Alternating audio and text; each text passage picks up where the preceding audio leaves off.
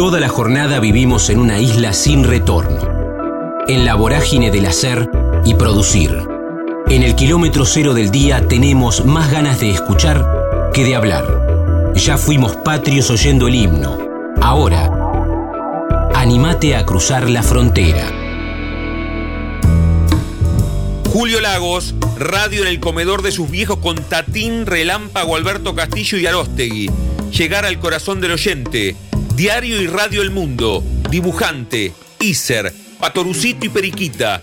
Lo que uno quiere es contar historias. Estamos en la frontera, aquí en el aire de Radio Universidad, en AM 1390, hacia la provincia de Buenos Aires y hacia todo el mundo a través de la web en el www.radiouniversidad.unlp.edu.ar porque sentimos la radio.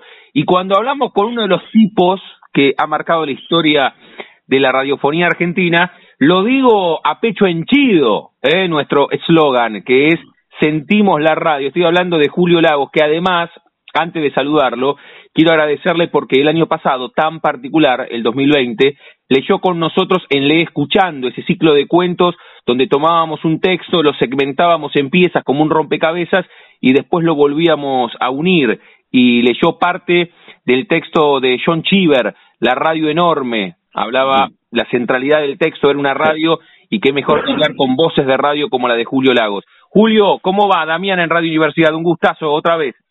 ¿Cómo te va, Damián? Bueno, antes que nada, agradecerte por, por esta invitación de hoy y además por lo del año pasado, porque a partir de allí me hice conocido. ¿Puedo decir, decir que ese fue el disparador? Sí, sí, sí, sí, fue el punto de, arranque. Este, La Frontera se llama tu programa. Sí, sí, sí. Me gusta mucho ese nombre, me gusta mucho lo de frontera, porque con la palabra frontera, como con tantas otras, por cierto, hay un equívoco, porque pareciera que frontera es el confín, es el límite, es el paso previo al más allá, y y es exactamente al revés, porque eh, suele decirse cuando, por ejemplo, hablamos de las radios de frontera o de los maestros de frontera, allá donde termina la patria, y a, a los que viven en la frontera, eso no les gusta, porque ellos sienten que ese lugar extremo es donde empieza la patria, no donde termina. ¿no? La frontera es una cosa muy singular porque lejos de ser como pensamos a lo mejor desde los lugares centrales, un, un espacio donde es todo o nada, es exactamente al revés, porque son lugares de mezcla. Eh, cuando, cuando vos estás en algún lugar de frontera, ponele en el, en el nordeste argentino, ¿no? ¿Qué sé yo? En, en Misiones, en Corrientes, te das cuenta que este, la línea de puntos es una imaginación de alguien y el río, que suele ser la frontera física, es un paso y hay familias de un lado y del otro, hay gente que va a trabajar de un lado al otro, eh, y en, en Misiones hay una mezcla extraordinaria. Es, es, un lugar fantástico la frontera, es muy buen título para un programa de radio. Sabes que en el final, en el final, la última pregunta va a tener que ver con el nombre del programa. No te voy a anticipar porque es la última pregunta, pero tiene que ver un ah, poco. Ah, bueno un poco con esto. Ahora, me, me pareció muy atractivo lo que contabas recién, Julio. Mira, arrancamos por otro lado, siempre lo planteo como charlas y no como, como entrevistas. Esto de, que son lugares medio híbridos, ¿no? Las fronteras. Pero no bueno, bueno, pero ahí, ahí volvemos a encontrarnos con el lío de las palabras. Sí. La, la suposición general cuando usamos la palabra híbrido, que híbrido es algo, en fin, eh, diluido, sin personalidad, eh, blandengue, y desde el punto de vista biológico, si, eh, bueno, ustedes tienen seguramente en la audiencia eh, muchos ingenieros agrónomos, mm. eh, no hay nada más fuerte que un producto híbrido, porque el producto híbrido tiene las fortalezas que le dan las distintas especies que confluyen en una unidad nueva. El híbrido es el que tiene un poco de, de, aquello y otro poco de lo otro claro. y se constituye mejor que todo lo previo. Mira. Híbrido, híbrido no es blando, híbrido es fuerte. Mira qué bueno esto. Sí, sí, sí, claro, yo, yo lo pensaba desde ese lugar, un poco de cada cosa, pero cuando resurge lo que vos decís es más potente que, que los elementos. Por eso, por eso los, los muchachos del INTA este, te fabrican un producto híbrido que es más resistente a las plagas. Claro, claro. No, está, está, eh, eh, con las palabras, mira, el, el, el principal problema que tenemos nosotros es que usamos palabras similares pero le damos eh, orientaciones y destinos distintos. Si primero nos pusiéramos de acuerdo con las palabras, andaríamos mucho mejor. Sí, sí, sí, sin duda. Y porque además tal vez nacimos, Julio, de, de esa frase que, que con el tiempo creo que, que se echó por tierra, ¿no? Esto de a las palabras se las lleva el viento y todo lo contrario, mucho más desde este medio, con lo que significa la radio, las palabras son muy potentes, son muy importantes, no se las lleva el viento. Y ojalá, ojalá que se las lleve el viento, porque entonces vamos a llegar más lejos. Claro, claro, claro. No, lo que te iba, lo que te iba a marcar con, con esto de, de la frontera tiene que ver con, con que necesitamos, ¿no? Eh, poner, poner las palabras, como vos marcabas, hasta los hechos, hasta las personas, como, como en, en estanterías fijas. Nos cuesta esto de estar de un lado y, del otro. Por eso te, marcaba esto de, de, la frontera, de estar de un lado y de otro. Eh, nos cuesta, tenemos que ubicar todo en, en pequeños estantes.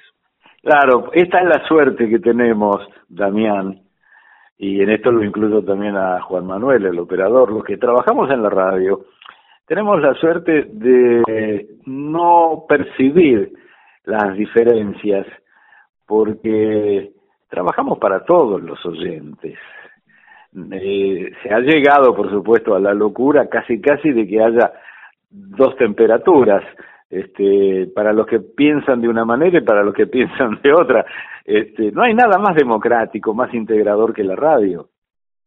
Nosotros vamos y llegamos. ¿A dónde llegamos? Y llegamos al lugar donde está el que escucha y no le preguntamos, en fin, creo yo, no le preguntamos por quién votó, dónde vive, a qué se dedica. Todos son para nosotros el oyente. Y de esa manera, de esa manera, eh, creo que honramos la ilusión y el sueño de los grandes creadores de la radio, de los fundadores de esta actividad nuestra que tiene más de un, más de un siglo ya. La charla con Julio Lagos, aquí en la frontera, en el aire de, de Radio Universidad, ahí hablábamos, o hablabas, Julio, del origen de la radio. ¿Tenés ese momento donde sentís que, que te cautiva cuando hablo aquí con escritores y vos has editado varios libros, pero, pero el gen de tu vida pasional tiene que ver con la radio y de hecho has escrito sobre eso. Pero vos tenés el momento donde te enamora este medio, ¿dónde estaba la radio en tu casa cuando eras pibe, con la centralidad que tenía la radio hace algunas décadas atrás. ¿Te acordás el momento justo que estabas escuchando la radio y pasó algo como mágico? En el comedor de la casa de mi papá y mi mamá. Y se escuchaba, uh, por ejemplo, eh, un tipo que con voz aflautada decía, yo soy Tatino, chiquitín, muy regalón, le diré lo que hago yo, digo versito, canto cantito, todo chiquito, todo bonito, del corazón. Tatín. O si no, y aquí estamos nuevamente en la alegre redacción, el relámpago al mediodía, lunes y jueves en Radio El Mundo. Esos son, son recuerdos que están intactos en el corazón. Ahí nació eh, la pizza la para la contiene Alfredo Arostegui, relator de fútbol. Mi papá escuchaba a Arostegui y hacía Arobanti. Eh, cien barrios porteños, cien barrios de amor, cien barrios metidos en mi corazón. Alberto Castillo. Esa es la radio. Y será así para siempre. Qué emocionante cuando, cuando repasás eso que tiene que ver con tu historia pero para los apasionados de la radio, que imagino que muchos de los que están del otro lado, que saben de qué va este ciclo, también tienen esa pasión por, por este medio, porque nos llevaste, nos metiste en el túnel del tiempo, ¿eh? con, con esas cuatro imágenes, con Arostegui, con Alberto Castillo, es impresionante, es impresionante. Nos tomaste, nos tomaste no de las narices, nos tomaste de los oídos y nos, nos llevaste a esos lugares. Y esa es la radio, esa es la radio. Y por eso la, la radio está intacta eh, gracias a Dios nos hemos eh, metido en el mundo digital y, y tenemos nuevos procedimientos y hace un rato yo estaba buscando aquí en mi casa a ver de qué manera eh, podía conectarme con un micrófono o con otro. Mm. Eh, todo esto era impensable en la época de Tatín y de Alberto Castillo y del Relámpago y de Arostegui. Pero la esencia, lo que importa es la esencia, es exactamente la misma, llegar al corazón de otro. Esa es la radio, uno que habla, otro que escucha. ¿Cómo lo hace? Bueno, antes eran unos micrófonos cuadrados, facetados, los RCA Victor, eh, y ahora es una lenteja que eh, cuelga de un cable eh, conectada a un teléfono. lo que cambia es el procedimiento.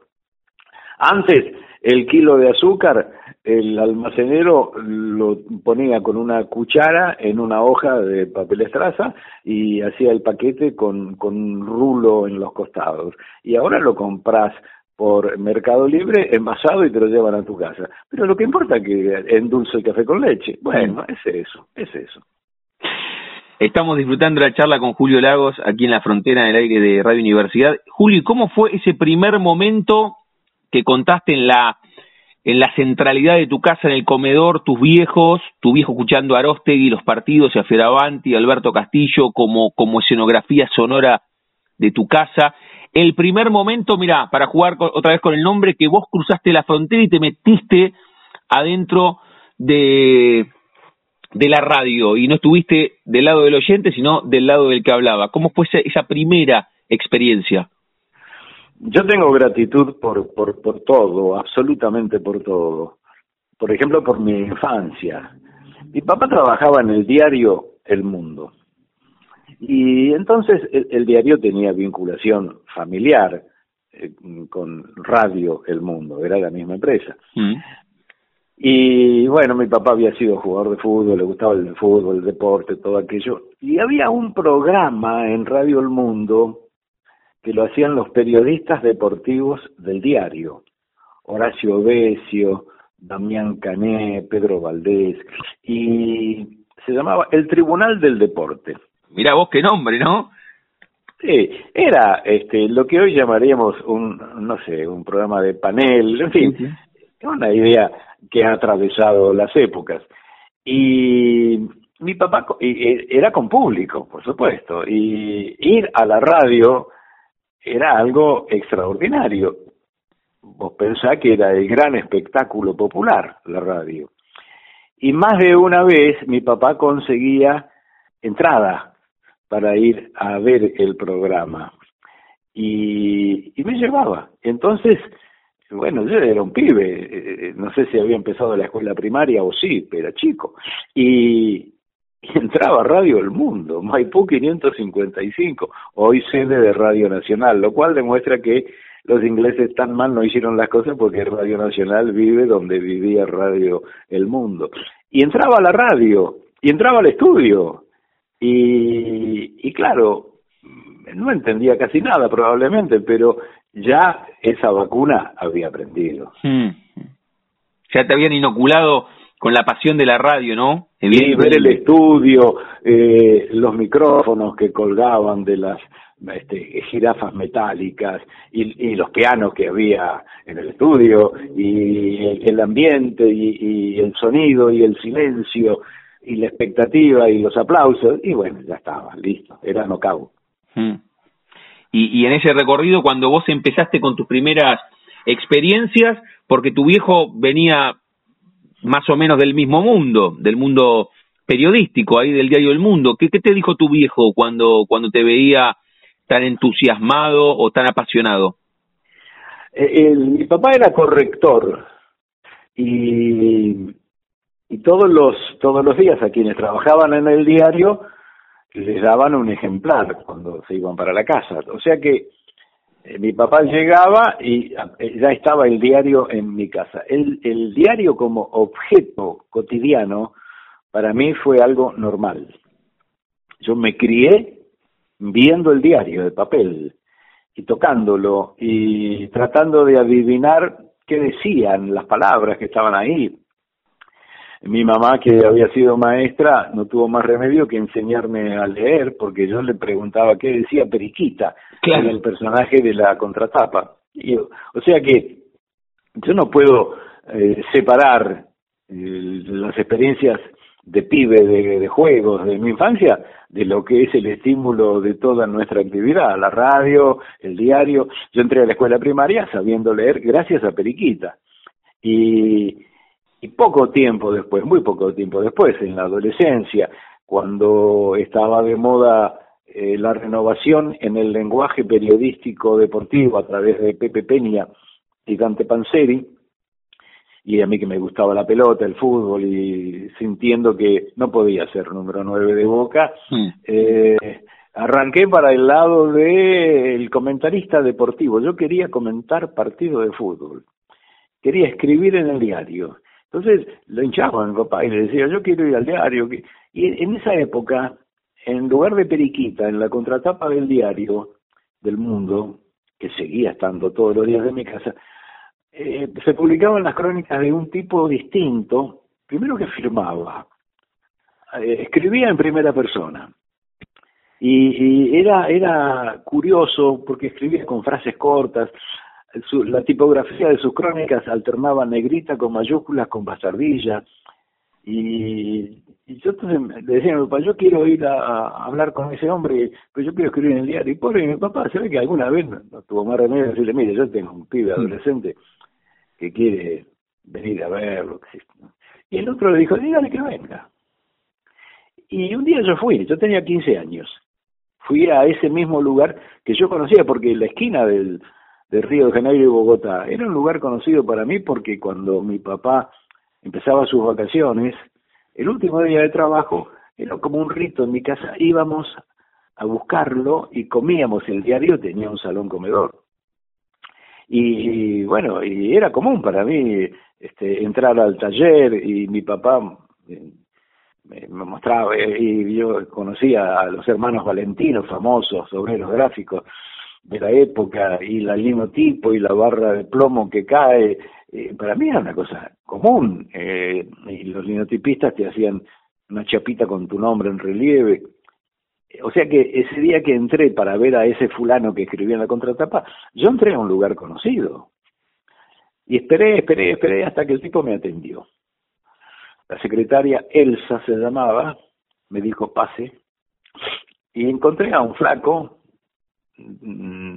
Mirada osca, bigotes, eh, anteojos de armazón grueso, casi desagradable. Y, y, entonces yo, era un pibe de 15 años, un rebelde, un pibe nueva ola, le dije una barbaridad, le dije eh, algo así como en este diario escriben todos mal, usted más o menos, una cosa así, bueno. Y el tipo en vez de echarme, tirarme por la ventana, por insolente, eh, fue más loco que yo. Y me dijo, bueno, venga y escriba usted. Mm. Y escribí una nota horrible, espantosa la tengo en un cuadrito, mm. eh, en la que lo extraordinario es el, el título y el copete, que él escribió un copete presentándome y diciendo eh, algo así como hay que darle oportunidad a los jóvenes. Y el título que él eligió fue extraordinario. Él tituló esa nota Arrorró mi crónica. Y eso se publicó el 20 de marzo de 1961, hace 60 años y un poquito, en el suplemento deportivo del diario El Mundo de los lunes que vendía 350 mil ejemplares. Ese fue mi debut. Y el fulano ese, que me dio esa oportunidad, que nunca olvidaré y nunca dejaré de agradecer, se llamaba Bernardo Neustadt. Mirá vos, mirá ese recorrido, mirá ese recorrido y, y, y cómo en la retrospectiva ahora decís, ¿no? Entraste y dijiste, acá nadie sabe escribir, usted un poco... Eh... Por suerte tuve en la sección deportes un poquito, imaginás, era la intromisión grosera de un chiquilín de 16 años yo firmaba los, los lunes en la página de deportes del diario. Mi primer partido fue Atlanta Chacarita, el Atlanta de Osvaldo Subeldía. eh, era una locura, una locura absoluta. Por suerte, y además firmaba. Y yo decía, el, el win izquierdo, Damián Zárate, no le sabe pegar a la pelota, una locura. y, y, y pero por suerte apareció en mi vida eh, el negro Villita, Estanislao Héctor Villanueva, que era el jefe de deportes, que más de una vez seguramente habrá querido tirarme por la ventana, pero me toleró y me bajó el copete y yo a él le debo eh, haber comprendido que esta es una actividad humanística. Bueno, y, te agradezco mucho esta posibilidad porque mencionarlo es algo que hago cada vez que puedo. Mm. Y, y además de ese ingreso con Bernardo Neustad y el jefe de deportes, fue un espaldarazo también que, tu viejo trabajase ahí, o sea, te abrió la puerta. Y sí, porque este, pero, pero fue algo eh, ¿cómo decirte? que familiar, o sea, producto de, de, la vida nuestra de todos los días. Yo no sé qué hubiera pasado si mi viejo, mi viejo sido carpintero, a lo mejor yo terminaba este faleñame, no lo sé, pero había una vocación muy marcada que ya te digo, empezaba desde escuchar la radio y sobre todo de la posibilidad de leer, ¿no? Yo creo que eh, yo le debo tanto, tanto a la revista Potorucito, nunca terminaré de agradecérselo. Qué bárbaro, qué bárbaro. Y, y el paso y la primera experiencia radiofónica, ahí contaste cuando ibas con tu viejo a ver el Tribunal del Deporte, tenías seis o siete años y entraste a Maipú 555, en aquel momento Radio El Mundo, hoy el edificio de Radio Nacional. Y, esta primera experiencia que tiene que ver con la gráfica, ¿cómo saltás o cómo te metes en el mundo de la radio? porque yo, bueno, eh, escribía en el, en el diario y, claro, llamaba la atención, en el ambiente se sabía, un pibe escribe, que este, en esa época empezó un programa que se llamaba Polémica en el Fútbol, que conducía Carlos Fontana Rosa, que después fue director de gráfico y director creador de gente. Y ahí estaba también eh, Apo, el padre de, de Apo, el comentarista deportivo que, hoy conocemos todos. Sí. Y, y entonces, poco después, Fontana Rosa llega a la dirección del gráfico y yo empecé a escribir en el gráfico. Y escribiendo en el gráfico, hacía unas encuestas. Y, un día eh, Hugo Guerrero Martínez me dijo, eh, tienes que ir a Radio Municipal porque ahí hay un hombre muy interesante, Julio Álvarez Vieira, te va a servir para tus encuestas. fui a Radio Municipal a ver ese Álvarez Vieira. Radio Municipal es hoy Radio de la Ciudad de Buenos Aires, ¿no? Y estaba Radio Municipal en el subsuelo del Teatro Colón, en el pasaje Arturo Toscanini, que es eh, paralela a Viamonte. Y, y, y fui, lo conocí le entrevisté, no me acuerdo qué nota era, pero lo cierto es que él me dijo, ¿y por qué no te haces algún programita aquí? Mira, me, dice, vamos a hacer un programa de deportes con Pablo Amándola y eh, Juan Manuel Puente. Amándola era, eh, había sido director técnico de Boca, preparador físico, y Juan Manuel Puente era un periodista muy conocido de polo y aparte de un melómano.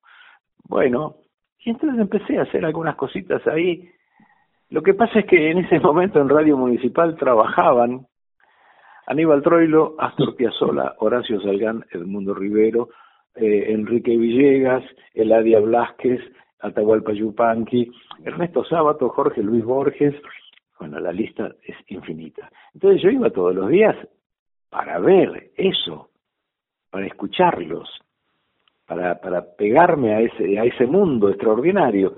Y, y después empecé a hacer otros programas ya de más responsabilidad. Y esto era año 1963, 64, 65, 66. ¿Y qué pasa? Algunas cosas de la, de la actividad radiofónica estaban vedadas para mí, porque en aquella época, para determinadas tareas en radio, había que ser locutor. Mm. Entonces, eh, para hacer todo lo que yo quería en radio, tenía que ser locutor. Entonces entré al ISER. Di el examen de ingreso en el ISER, me bocharon. Y entré al canal 13, trabajé en el noticiero, hacía eh, en Noticiero 13, su ojo en la noticia, las notas de exteriores con una cámara súper moderna que había llegado en ese momento, que era el Auricón, el Auricón portátil, con una batería níquel cadmio que nos permitió por primera vez hacer las notas en la calle, en exteriores. Y Auricón es una marca, se hizo genérico, y es película de 16 milímetros con sonido integrado. Y al año siguiente ya otra vez di el examen de ingreso, entré, hice la carrera y me recibí de locutor. Qué apasionante la historia, la vida de Julio Lagos que nos está regalando este rato y nos la está contando en primera persona. Julio, antes de hacerte la pregunta final, te lo decía hace un rato, con la frontera, para, para no robarte más tiempo. Sabes que siempre pregunto, evidentemente, en tu caso va a ser difícil, pero el, el tipo vinculado a los medios, ¿le ganó a alguien? Porque tal vez cuando tenías, ahí nos contaste, tenías seis, siete años, ya ibas con tu viejo al diario y también a, a Radio El Mundo, ¿no? Pero, tal vez cuando tenías 14, 15, sí soñabas con, dijiste que no, que no pudiste, pero soñabas con ser futbolista o solamente era por tu fanatismo por Boca o en algún momento lo pensaste racionalmente que podías jugar? Bueno, te voy a contar dos cosas. Una referida al fútbol. Una vez me fui a probar a Boca. Boca probaba jugadores en el Bajo Flores, en la cancha de Deportivo Español y el que estaba a cargo de las inferiores, mira vos, después fue profesor mío en la Escuela de Periodistas Deportivos, en la materia fútbol, inolvidable, el tipo sabía un montón, José D'Amico, Pepe D'Amico. Y eh, D'Amico, eh, con, con, dos palabras de D'Amico, eh, cambiaron mi destino. Dos palabras. Me dijo, andate pibe. y ahí entonces, bueno, tachamos, tachamos la, tachamos la doble, tachamos el duro. Y, y la otra cosa que te quiero decir es que yo fui dibujante. Mirá vos. Y yo estudié en la Escuela Panamericana de Arte, fui dibujante, trabajé en Día Vicenta, publiqué en Día Vicenta, y, soy un fanático de la, de la historieta, y no, no, no te digo que añore eso, porque finalmente lo que uno quiere es contar historias. Y el procedimiento, eh, en una época también saqué fotos. Mi primer libro es un libro de fotos de Buenos Aires, ¿qué haces Buenos Aires? Eh, uno trata de expresarse y no sé, dibujar ya no, porque para tocar el piano, para jugar al tenis, vos tenés que dedicarle muchas horas por día, ¿no? Y para dibujar también. Pero, pero me sigue apasionando la, la historieta, el dibujo, sin duda. Pero creo que todo forma parte de lo mismo, Damián. La necesidad de contar una historia. Eh, a uno le gusta escribir, le gusta hablar. Eh, el mundo de la expresión no se limita a las palabras. Eh, la música, eh, eh la ilustración, son todas maneras de contar una historia. Y en definitiva, lo que importa es, me parece a mí, eh, aceptar que de repente llegan nuevos procedimientos que por ahí te permiten incorporar todas las vocaciones en un ramillete, ¿no? El mundo de la comunicación digital que hoy requiere de la imagen permanentemente, y yo creo que es una síntesis de todas esas facetas de una misma vocación. El placer de hablar con Julio Lagos aquí en la frontera, en el aire de, Radio Universidad, que nos haya regalado, mira, casi media hora de charla, te dije 20 en la previa. Te quedaste sin oyentes, se aburrieron todos. No, no, no, no, porque los oyentes en esta quinta temporada saben de qué va, ¿no? Los que nos encuentran saben, saben de qué va y los que se encuentran con este ciclo por primera vez se encuentran con una charla, que es lo que vos decías en el comienzo. La radio es eso esencialmente, personas que hablan y personas que escuchan.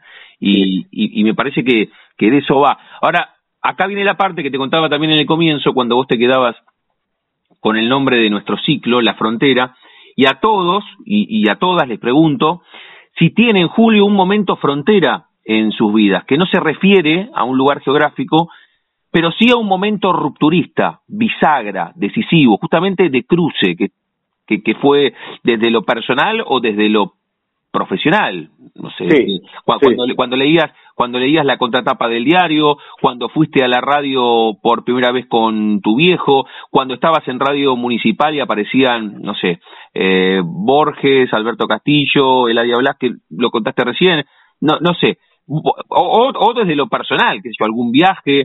Claro. ¿Tenés ese momento de, de, de cruzaste y te convertiste en quien sos? Siento que la frontera es justamente este momento. Hasta este momento me ocurrieron todas las cosas maravillosas y las otras que formaron este que, que soy ahora. Y a partir de este momento viene el futuro. Y ahí está, el cruce. Sí. Qué maravilla, qué maravilla, qué buena respuesta. Y mira, llevamos cinco años y, y nunca, nunca encontré esa respuesta. Así que te, te la agradezco mucho porque también sirve para reflexionar que todo el tiempo estamos, ¿no? Cruzando, cruzando las fronteras. Tiene que ver con el, con el día a día también. Julio, agradecerte de verdad por este rato. Cuando, cuando hablamos con, con tipos que sienten la radio, bueno, es, es un mundo apasionante y, y, agradecerte mucho por la radio, por tu recorrido y por las enseñanzas y por escucharte y porque ustedes los maestros de radio no, nos enseñan en el cotidiano cuando los escuchamos. Así que un abrazo enorme. No, muchas gracias. Yo no soy ningún maestro. Espero seguir siendo siempre un aprendiz en el camino de ida. Te agradezco mucho, Damián, y además un honor estar en el aire de Radio Universidad de La Plata. Hasta muy pronto. Te mando un abrazo enorme. Gracias, Julio. Elaboración de pastas frescas y pizzas para hornear, El Banquete. Somos un clásico en la ciudad desde hace 15 años. Hacenos tu pedido al 221-554-2004. Encontranos también en Instagram, El Banquete. Especialistas elaborando pizzas y pastas. La Frontera. El refugio de los que se animan a cruzar. Analía Lanteri directora del Museo de Ciencias Naturales, licenciada en Zoología, docente, investigadora del CONICET, libros, beca en Estados Unidos. Estamos en la frontera, en el aire de Radio Universidad, en AM 1390, hacia la provincia de Buenos Aires. También estamos hacia todo el mundo a través de la web, en el www.radiouniversidad.unlp.edu.ar, porque sentimos la radio, quiero saludarla a Analía Lanteri, que editó por EDULP Museo de la Plata y sus 133 años de historia. Siempre decimos, y hasta el año pasado en plena pandemia lo hablamos con el presidente de nuestra Casa de Altos Estudios, con Fernando Tauber, ¿no?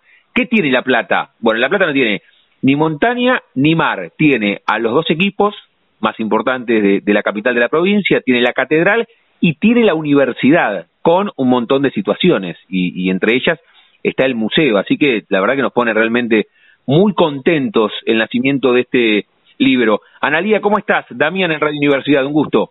Buenos días, ¿cómo estás Damián? Saludo a toda la audiencia de la de la radio que que es un poco mm, parte de todos los que formamos eh, la Universidad Nacional de La Plata.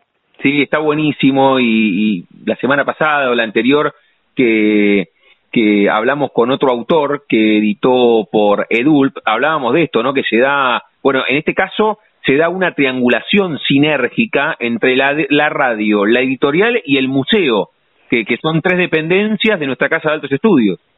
Sí, sí, es, es una tarea formidable que está realizando EDULP Hoy justamente recibía un, un mensaje para los libros de la convocatoria los libros de cátedra y no solo eso, sino otro tipo de libros institucionales en todas las ramas con una muy buena difusión. Así que yo me siento muy agradecida y muy honrada porque el libro haya sido publicado por la editorial. Qué bueno eso. Ahora, ¿cómo, para meternos estrictamente, Analía, en el libro, ¿cómo surge? ¿Cuál es la idea embrión? ¿Cómo se dio el recorrido para que, para, para, que salga este libro por Edulp, que, que tiene tu firma, eh, con la historia del museo? Bueno, eh, el libro este, nace como una necesidad de actualización, porque la única, eh, el único libro así que eh, enfoca en, de manera integral al museo es de 1988. Eh, han pasado más de 30 años y han ocurrido hechos muy importantes en el museo en estos últimos años. Eh, el museo no es el mismo, por más que eh, ha pasado por distintas etapas, con distintos eh, momentos de actualización en diferentes temas. Por supuesto que el compromiso con la, con la ciencia, con la producción de conocimiento científico, con la comunidad, en especial de La Plata y de la provincia de Buenos Aires, a través de las exhibiciones y de actividades educativas, es un objetivo que nunca ha perdido. Pero hay otros aspectos que sí se van este, modernizando. Entonces nosotros eh, queremos, eh, queríamos mostrar este museo hoy con su realidad eh, y con su diversidad, que es enorme porque es un museo que tiene desde estudia desde rocas y minerales de importancia aplicada o no hasta eh, tiene colecciones vivas de hongos y algas, tiene todo ese patrimonio arqueológico y bueno, entonces es una y, y artístico, ¿no? Un patrimonio artístico eh, a través de murales, de cuadros, todo el edificio, por eso es este eh, monumento histórico nacional desde 1997 por justamente el edificio tiene eh, en su forma eh, arquitectónica un, un simbolismo, es, es, esa forma ovalada que indica la evolución como, como una espiral, ¿no? Eh, y además toda la, la, ornamentación que es maravillosa. Yo, yo a veces digo que si el museo estuviera vacío, igual sería un lugar mm. visitable extraordinario, porque la gente iría a ver eh, sus cielos rasos, todos ornamentados con motivos de las culturas precolombinas eh, del Perú y de nuestro territorio y también hay de Mesoamérica y, y esas guardas que en cada sala también reproducen motivos de iconografía de pueblos originarios y ese vestíbulo totalmente ornamentado por eso hay, hay a veces visitas, bueno, ahora no se puede, pero visitas eh, guiadas especiales eh, destinadas a, patrimonio arquitectónico y artístico. Y hay gente que conoce solo una faceta del museo. El que visita tal vez, bueno, va con algún motivo, con sus niños y niñas a ver los, los dinosaurios o los criptodontes o algún aspecto que, que más llamativo de sus salas y hay inclusive investigadores que hace muchos años que trabajan en el museo y que quizá están enfocados en, su propio tema de investigación y desconocen en parte lo que se hace en otras áreas. Este, o que desconoce quizá porque no tienen eh, en, en, la familia eh, niños y niñas pequeños y, y no conoce todo lo que hace el, el área educativa, con productos educativos ahora digitales, mm, que, eh, que bueno, ha cambiado muchísimo, ¿no es cierto?, el, la forma de comunicarse de todos nosotros y también del museo con su público. Eh, entonces dijimos, mostremos toda, mostremos toda esa diversidad, desde lo que ocurre en, en esas eh, noches de los museos a la luz de la luna, donde concurre, eh, lamentablemente no se pudo hacer el, año pasado, ¿no? Pero eh, donde en 2019 concurrieron 8.500 personas en cinco horas, ¿no? Eh, y bueno, es un evento lúdico, eh, pero es otra manera de mostrar a ese museo y donde se conjuga la ciencia con el arte. Esto es, es algo maravilloso porque estuvo presente desde el origen del museo, pero ahora está potenciado a través de nuevas tecnologías.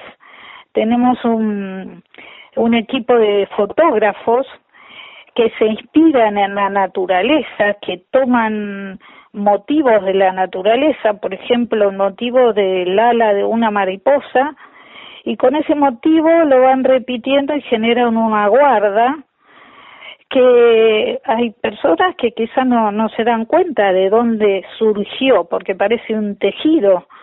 Y bueno, y esas guardas en, en las noches de los museos, con un proyector, se, se proyectan sobre los esqueletos.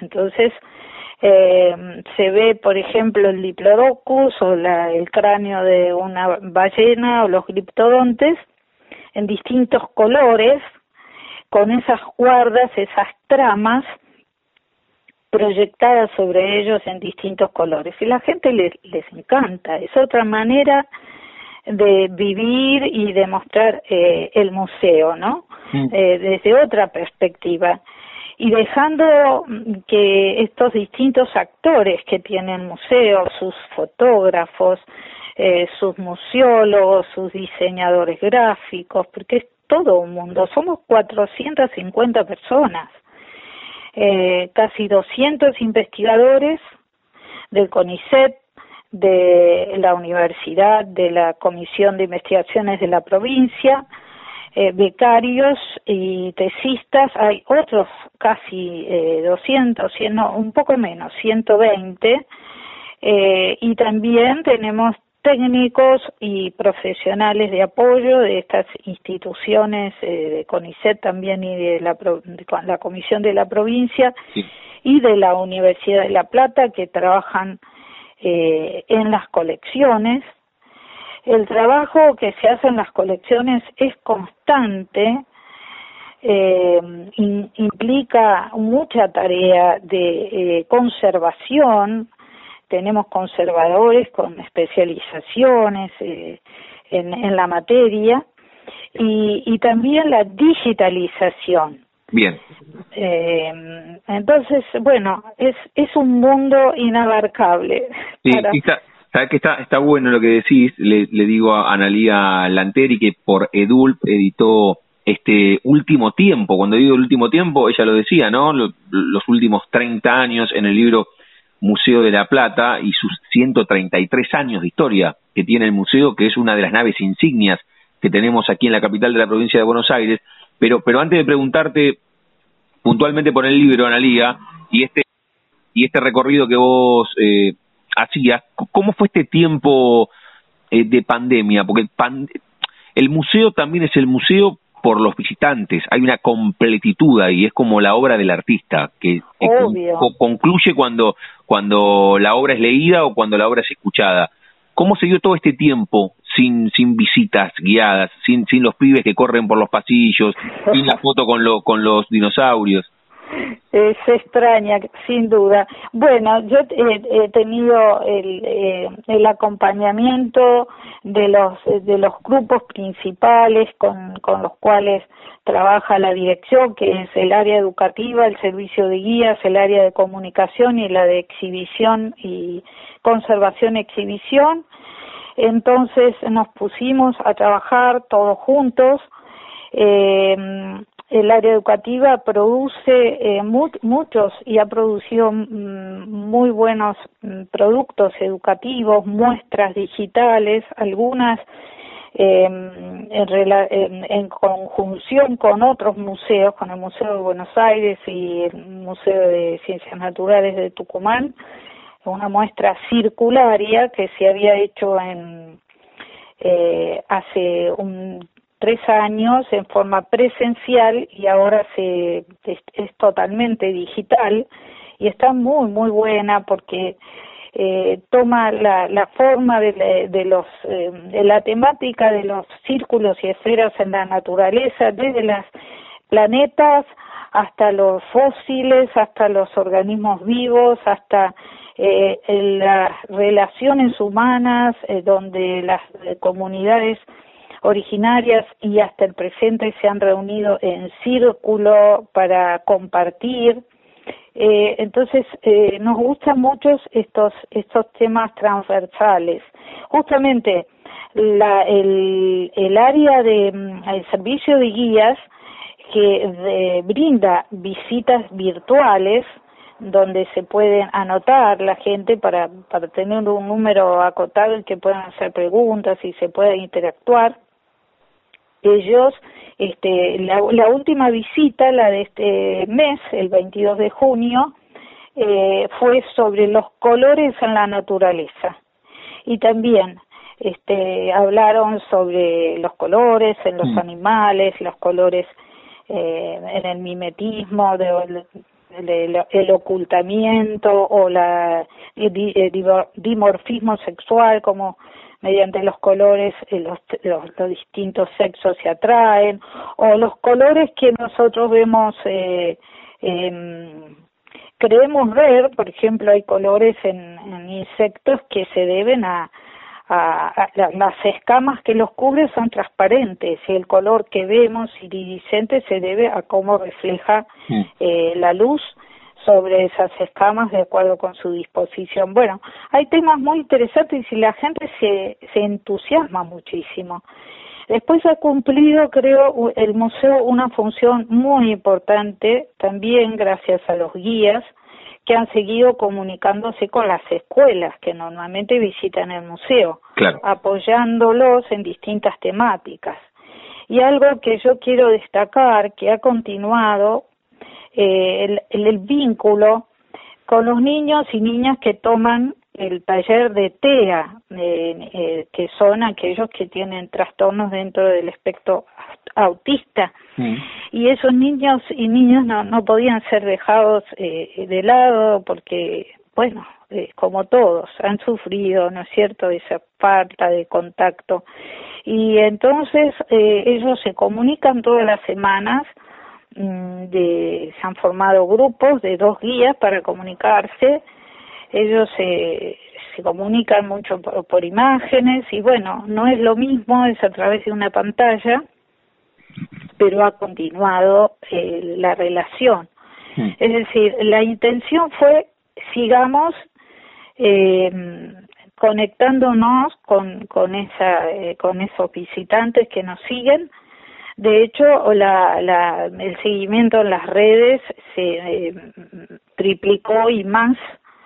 Eh, y bueno, hemos festejado el Día del Niño, eh, los, eh, los eventos de cada mes, tenemos un calendario para eh, celebrar en cada mes, por ejemplo, el Día del Agua, el Día de la Tierra, de la diversidad, biodiversidad, de la diversidad cultural. Entonces, se programa para cada mes algún eh, evento con eh, conmemorativo eh, y con alguna tipo de, mm, eh, de propuesta lúdica hmm o lúdico-educativa. Bien, bien, bien, bien, perfecto. Ahí, contaste cómo, cómo se dio todo este tiempo tan particular de pandemia, le digo a Analía Lanteri. Analía, corro un segundo el museo y te pregunto a vos, ¿cómo arribas vos al museo? Vos sos la directora del museo, pero ¿cómo, cómo se da tu, tu recorrido para llegar a ese lugar? No lo digo desde, desde el cargo, sino desde en todo caso, le puedo poner el término vocación. ¿Vos te acordás de la primera vez que fuiste al museo, fuiste con el colegio? ¿Cómo, cómo llegás vos y cuál es tu especificidad? ¿Cómo fue tu recorrido académico para llegar ahí también? Bueno, este, yo soy platense, de manera que el vínculo con, con la zona del bosque, con el ex zoológico, ahora ecoparque, fue, lo recuerdo desde la niñez, de cuando mis padres me, me llevaban y me encantaba este tal es así que nunca olvidaré una vez que nos quedamos encerrados con, con mi, mi padre y mis hermanos en el zoológico habían cerrado y nosotros seguíamos ahí este entonces, ¿Eras muy chiquita vos Analia? ¿Cómo? ¿Eras muy chiquita? Muy chiquita, debía tener eh, cinco años. Eh, me acuerdo que papá me llevaba en bicicleta, en ese canastito que hay, llevan a veces a, los niños en bicicleta. Que esas son las, las imágenes de infancia y los recuerdos que yo tengo de, de visita al, eh, al zoológico y al museo. Eh, y será por eso que entonces cuando terminé mi, el colegio secundario, eh, tenía dudas porque también me gusta la parte de mm, eh, humanística, sobre todo la, la, literatura y este, la filosofía, pero mucho la, las ciencias naturales. Entonces tuve una, una duda, pero finalmente me anoté para estudiar eh, zoología. Y este, ahora todas las carreras son biología y zoología es una orientación, pero en ese momento era zoología, yo soy licenciada en zoología. Y bueno, ingresé en, en el museo a estudiar en 1973 cuando la carrera se cursaba eh, de, en el museo, no teníamos una facultad eh, como ahora, que la facultad está en calle 60 y 122. Y cursé toda mi carrera, eh, fui ayudante alumna desde, desde segundo año y, y luego en, en el año, cuando me recibí, pedí una beca del CONICET eh, en ese momento se llamaba beca de iniciación y luego de perfeccionamiento, ahora son todas becas doctorales, de hecho yo también hice este mi, doctorado en, en la Facultad de Ciencias Naturales con, con esas becas, así que ya tuve mi lugar allí en el Museo de Trabajo en la División Entomología que es la que eh, custodia la colección de insectos, que es enorme, la que tiene más cantidad de, de objetos. Claro, como los insectos son pequeños, se pueden guardar en un pequeño espacio, muchos.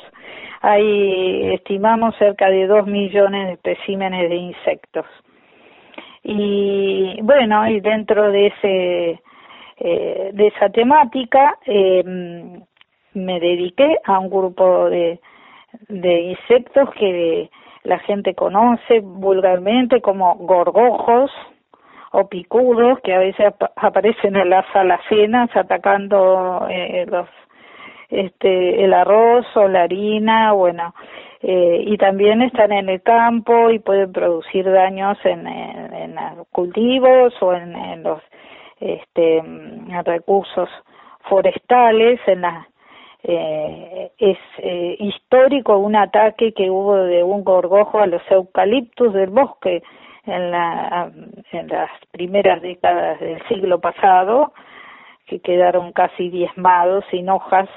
Bueno, después era una plaga exótica dentro de, de este, eh, porque los eucaliptos son eh, australianos, ¿no? De, Oceanía, entonces eh, ingresó esa plaga y, y bueno, y hubieron muchos problemas. O sea que mi línea de investigación tiene un aspecto más teórico relacionado con la clasificación eh, y la evolución de estos grupos de, de, insectos, por qué se asocian, preguntas evolutivas, por qué este, se asocian con determinados este, grupos de planta o no, eh, si colonizan eh, nuevas plantas, es decir, de todos los aspectos eh, de biogeográfico, de su distribución, pero también aplicados. Yo trabajo muchísimo con, con gente del INTA, del SENASA, que me consultan sobre plagas cuarentenarias y también con gente de ingenieros agrónomos.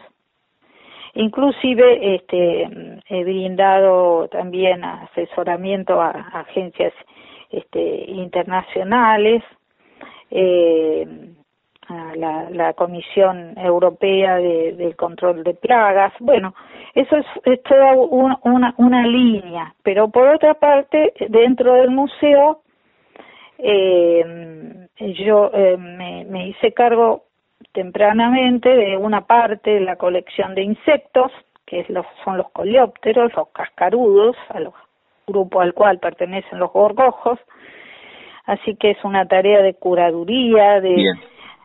Y, y, y, el otro aspecto es que, bueno, he sido eh, docente de la facultad. En una materia, se llama introdu Introducción a la Taxonomía, que estudia cómo clasificar eh, los métodos y las teorías para clasificar a los seres vivos. ¿Y directora, directora desde cuándo, Analia? De, un poquito, hace poco, porque después pasé a ser jefa de división, jefa de la división en entomología, ¿no? Que es esa estructura que tiene el museo con divisiones científicas, cada una con una colección a cargo y personal técnico de investigación en esa línea Así que siendo jefa de división, eh, hasta 2018 eh, me convoca en el eh, decano de la facultad a asumir la dirección.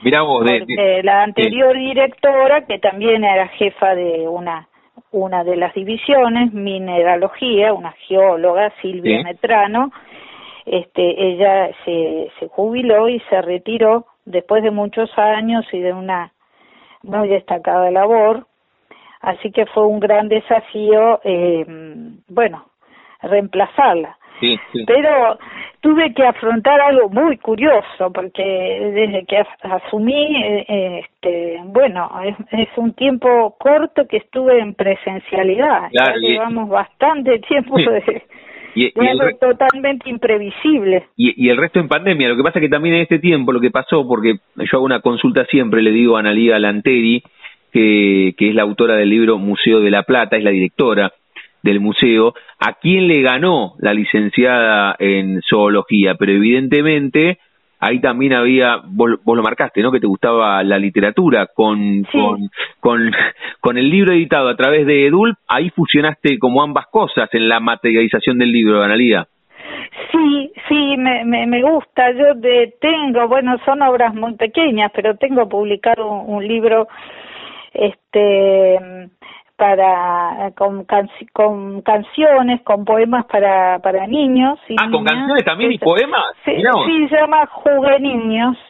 Este, ¿Editado por dónde? ¿También? ¿Por Edulno? Eh, no, fue editado por eh, una editorial eh, este, particular acá de, de La Plata.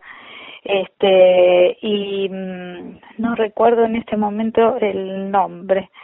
Eh, sí, y también escribí eh, con mi padre una eh, un libro sobre eh, la, la historia. En realidad ayudé a, escribirlo a él, que quería contar su, su relación desde la escuela anexa y el Colegio Nacional eh, con sus compañeros, sus recuerdos desde la anexa hasta el egreso del Colegio Nacional, una historia de, amistad muy linda forjada en el ámbito de la universidad.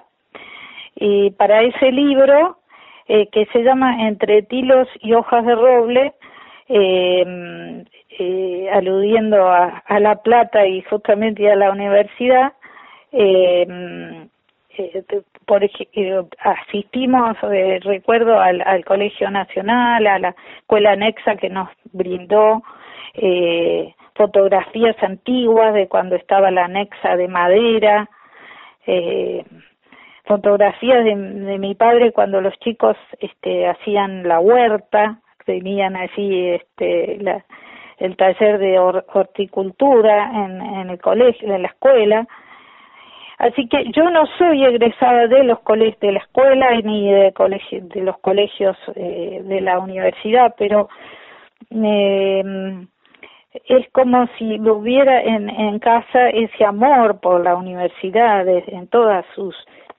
niveles. Este, lo, reci lo recibí desde básicamente desde mi padre, ¿no? Entonces uno encuentra una identificación a lo largo de toda la vida eh, toda mi, mi mm, trayectoria se relaciona con la docencia y la investigación en la universidad. Muy bueno.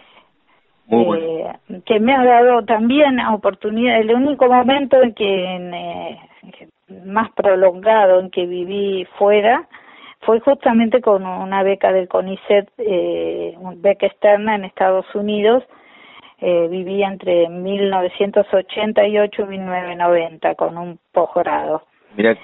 Eh, pero después siempre he estado aquí viajando mucho. Agradezco muchísimo también a CONICET, sobre todo, y a la universidad que me ha permitido conocer este, museos, los principales museos este, del mundo, donde guardan, eh, alojan colecciones entomológicas. Eh, Todos de naturales, ¿no? Porque te iba a preguntar que, que eh, eh, en París hay un museo de la radio y, y sabes que fui un par de veces y no fui. Y, como soy un apasionado de la radio te iba a preguntar, pero no, lo tuyo tiene que ver todo con ciencias naturales o has, o has visitado otro tipo de museos. Bueno, sí, eh, en realidad me, me, encantan los museos de arte, eh, todo lo que es antropológico me gusta muchísimo, eh, inclusive no solo museos, sino grandes museos, pero museos de, sitios y lugares de... Eh, yo he estado en, Yucatán, en, en, las ruinas este, incaicas en, en Cusco, en el norte de Perú, en todo lugar donde haya este, en, en Tiahuanaco, en, Bolivia, siempre eh, de joven con muy poco dinero, siempre tratando de buscar conocer esos lugares.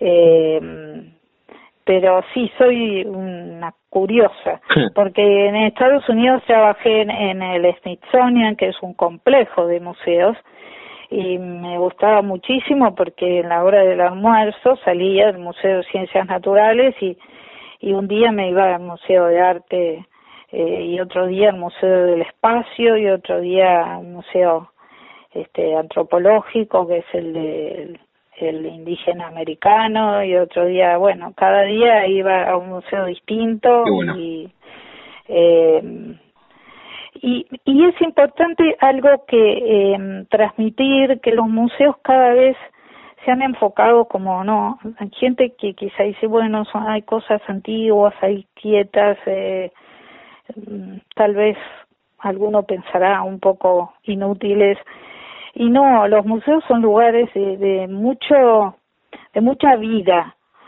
porque todos esos objetos dan mucha información científica y, además este se ha potenciado en los últimos años todo lo que es eh, lo, lo, educativo, pero incorporando una dinámica diferente, talleres para, para gente que se acerca, eh, lo que se denomina ciencia ciudadana. Bien que es muy importante la participación y la colaboración del ciudadano común en esas actividades.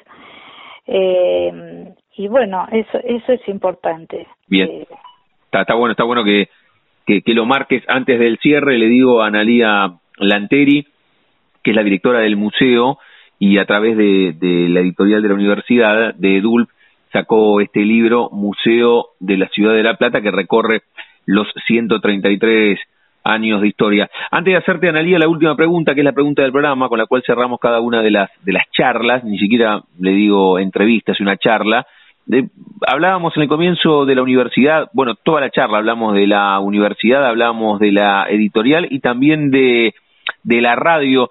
Eh, ¿Tenés algún recuerdo de haber ido a la ex sede que teníamos ahí en Plaza Rocha o, o en sí, de sí, fui, fui, fui a la sede de Plaza Rocha hace muchos años, sí, a hablar de de los temas este, de, de, investigación que estaba desarrollando en ese momento. Me acuerdo del tema porque trabajaba con unos eh, gorgojos plaga de alfalfa en, en, La Pampa, en la zona central del país y este y bueno había ido a hablar de, de ese de esa temática. Sí, tuve el gusto de conocer la radio.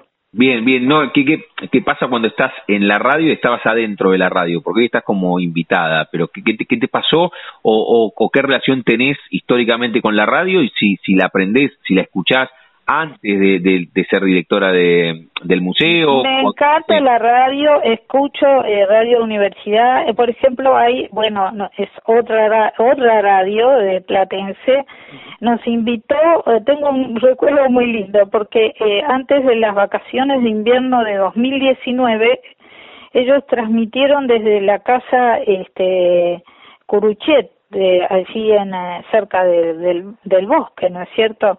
Y, mm, y entonces fuimos todos, y yo en nombre del museo y de otras este, instituciones platenses, eh, hablar sobre el programa de vacaciones de invierno. Pero el, el tema de la radio me encanta. Si yo escucho radio, me parece que eh, en este momento tiene más calidad eh, inclusive que, la televisión eh, en, en, muchos aspectos este estoy bastante enojada con la televisión.